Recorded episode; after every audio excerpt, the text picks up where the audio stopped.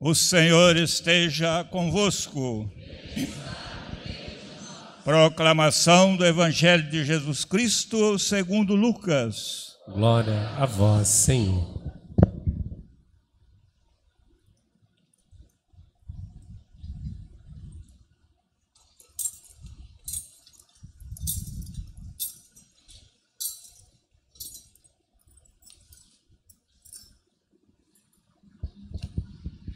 Naquele tempo, o anjo Gabriel foi enviado por Deus a uma cidade da Galiléia chamada Nazaré, a uma virgem prometida em casamento a um homem chamado José.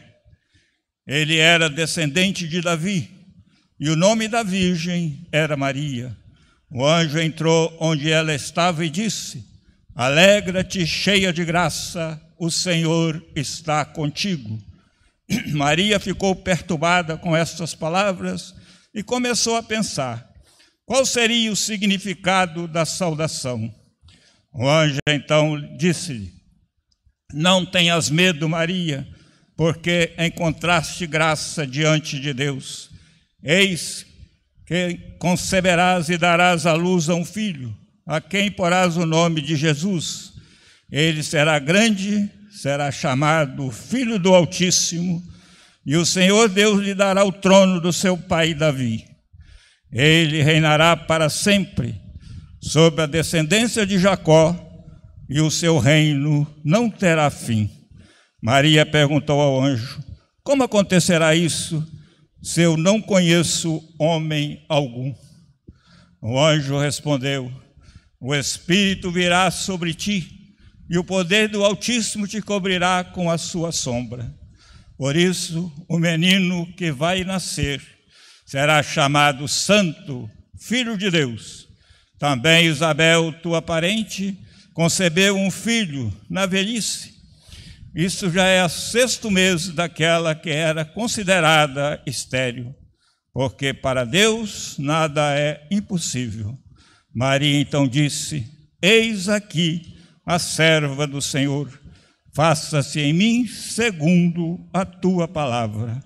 E o anjo retirou-se. Palavra da salvação. Glória a vós, Senhor.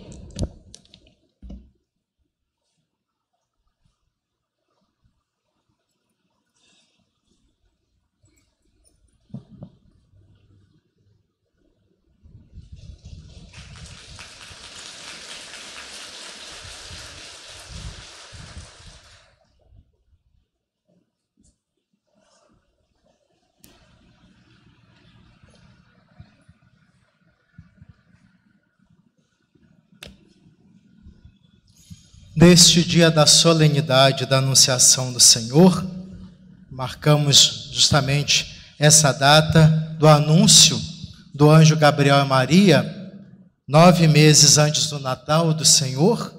Esta data está inserida também no contexto do mistério pascal na encarnação do Filho de Deus. Páscoa acontece porque Jesus se encarnou.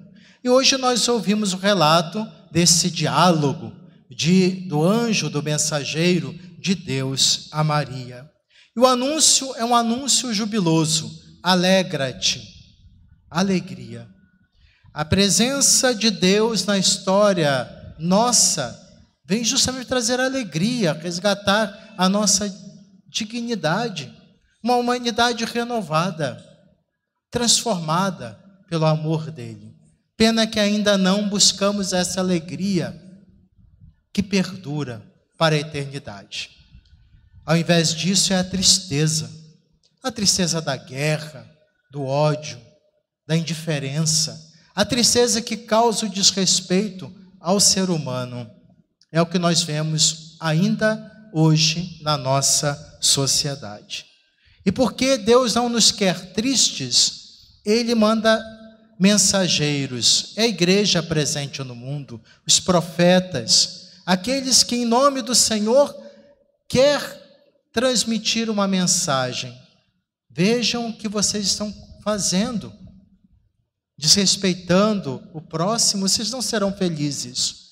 O mundo, então, desrespeito à natureza, os bens que o Senhor nos concedeu, as guerras, que é um fratricídio. Tudo isso não é o projeto de Deus para que sejamos felizes. O motivo da alegria de Maria é porque Deus está com ela. O motivo da alegria para a humanidade é a presença de Deus. Deus quer ser aceito em nosso coração, mas nós não o acolhemos. Por isso, em pleno século XXI, temos a ameaça da destruição global. E não só na questão da Ucrânia, quantas realidades difíceis estão acontecendo de guerras, divisões, de povos que precisam migrar, fugir de sua terra na África, na Ásia, no Oriente Médio, não é de hoje. E, no entanto, apesar da história ter nos ensinado, o ensinamento da história não é acolhido. Mais uma vez, a guerra, a violência, a degradação humana, o desrespeito à dignidade do ser humano. Que a humildade de Maria, o sim de Maria, o acolhimento de Maria nos ensine, nos exorte a buscar paz, justiça, fraternidade e amor. Que nesta consagração a Nossa Senhora, Maria que aparece aos três pastorinhos, a mensagem de conversão, mudança de vida, possa nos inspirar. O mundo inteiro busque e se empenhe no caminho da paz, como nos pede o Santo Padre o Papa Francisco. Que possamos dizer, como Salmo hoje: Eis que vem o Senhor, fazer com prazer a vossa vontade. E a vontade dele é que nos respeitemos, nos amemos, possamos construir fraternidade, justiça e paz.